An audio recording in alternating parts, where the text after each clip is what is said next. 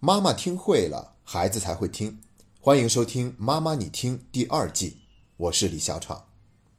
今天的节目，我们继续来回顾一下刚刚过去的春节。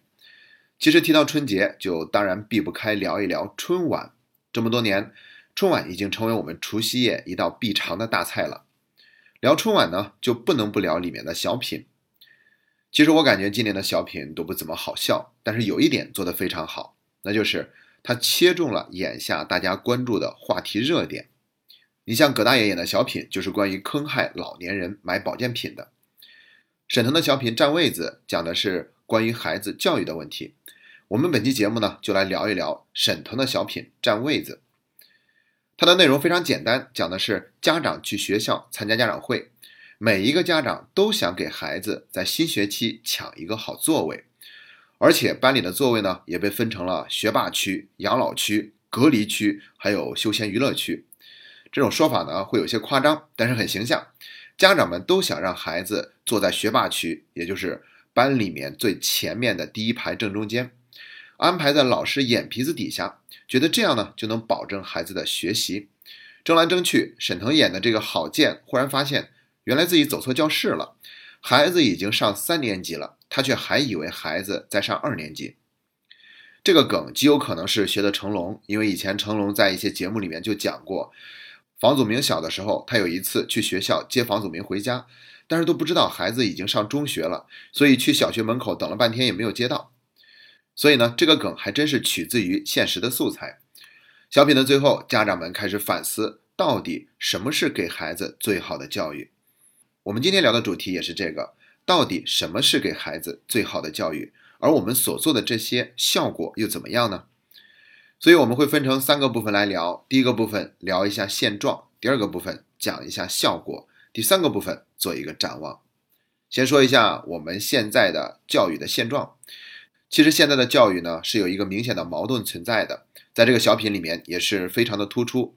一边家长想尽一切办法给孩子提供最好的教育。都怎么做呢？送孩子去最好的学校，为此呢，宁可卖掉一栋大房子去买一个死贵死贵的小学区房，然后还要让孩子上各种辅导课、上特长班，假期呢还要给孩子报一些价格不菲的国外游学营，陪孩子写作业，家长都能陪出心梗。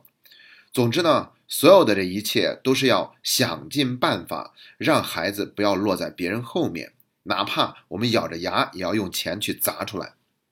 另外一方面呢，则是为了能够给孩子更好的教育，并且还要养家糊口，所以呢，家长就要不停的辛苦工作，以至于都没有空陪孩子了。前一段时间我们在节目里面也讲过，中国人2008年到2018年这十年期间工作的时间，无论是男性还是女性，都增长了接近一个半小时。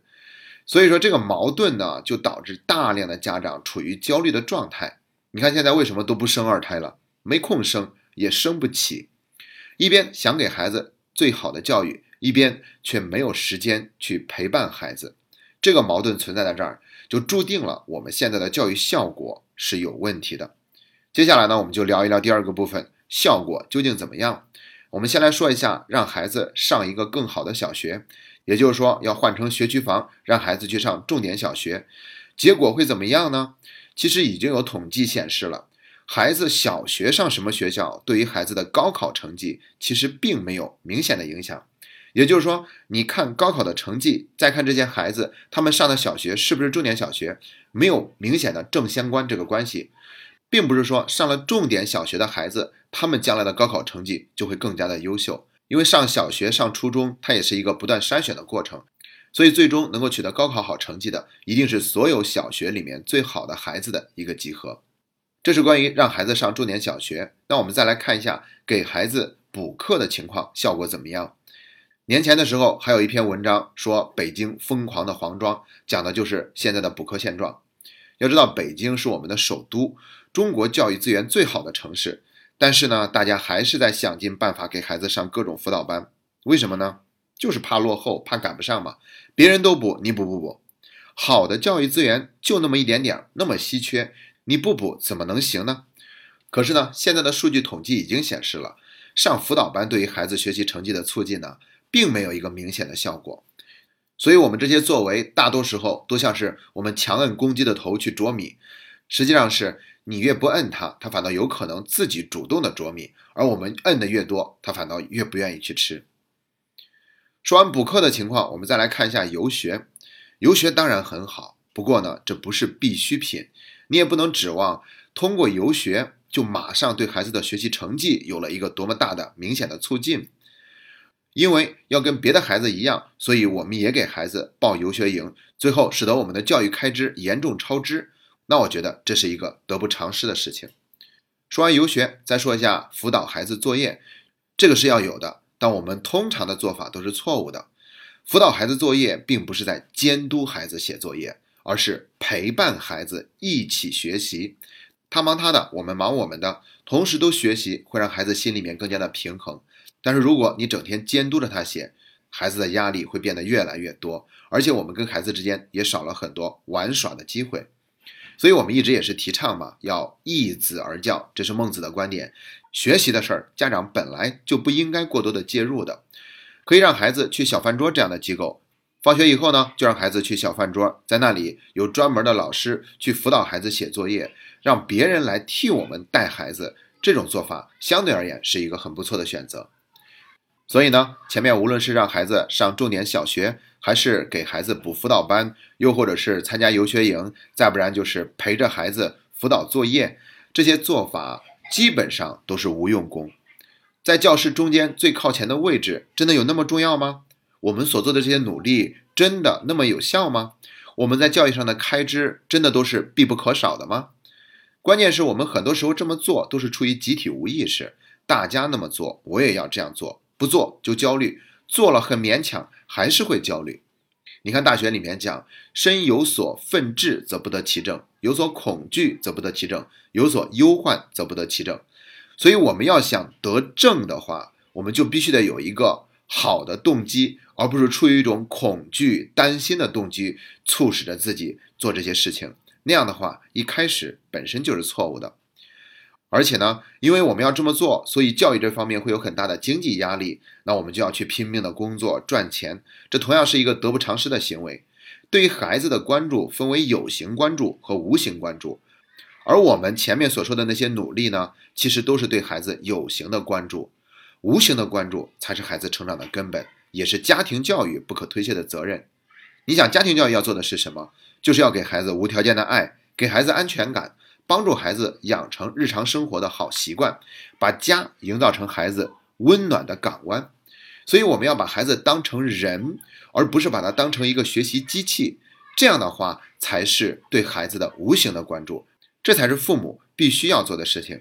而我们现在的理念呢，则是哪怕我们有时间陪孩子，也都是在关注孩子的功能价值，把教育的投资也都投在那些有着明显产出的地方。这是我们需要认真的做一个反思的。说完了第二个部分，我们再来看一下第三个部分，展望一下未来。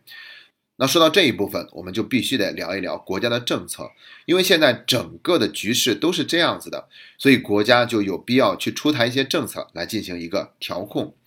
所以去年呢，有四部委联合颁布了关于切实减轻中小学生课外负担、开展校外培训机构专项治理行动的通知。国务院还下发了关于规范校外培训机构发展的意见，教育部则是下发的是关于健全校外培训机构专项治理整改若干工作机制的通知等等，这些都已经对培训行业产生了一个极其深远的影响。所以，二零一九年我们做一个展望的话，那么有一个关键词肯定会出现，就是减负。这个减负不光是在给孩子的学业减负，也是在给家长的教育开支减负。你看，现在还有政策，就是说小区配套的幼儿园以后就不能再高收费了，应该像公立幼儿园那样提供给业主。其实必须得这样做，因为再不这样做的话，就没有人敢生二胎了，成本太高。同样呢，幼儿园也不允许产业化了，我们不能把教育当成纯粹的商业项目去运营，让它去盈利。另外就是对校外培训机构的监管也变得越来越严厉了，这就是从源头上控制，不让家长在校外有那么多的选择去折腾孩子。我也是相信，在二零一九年一定会有更多新的政策出台，既给孩子减负，也让家长减负，让我们的教育不再焦虑，回到正轨上来。最后我想说的是，家庭教育和学校教育有分工。作为家长，我们要给自己定好位，站什么位置都不如站好在孩子心里的位置。上什么学校都不如先给孩子一个温暖的家。今天的节目就到这里，谢谢大家。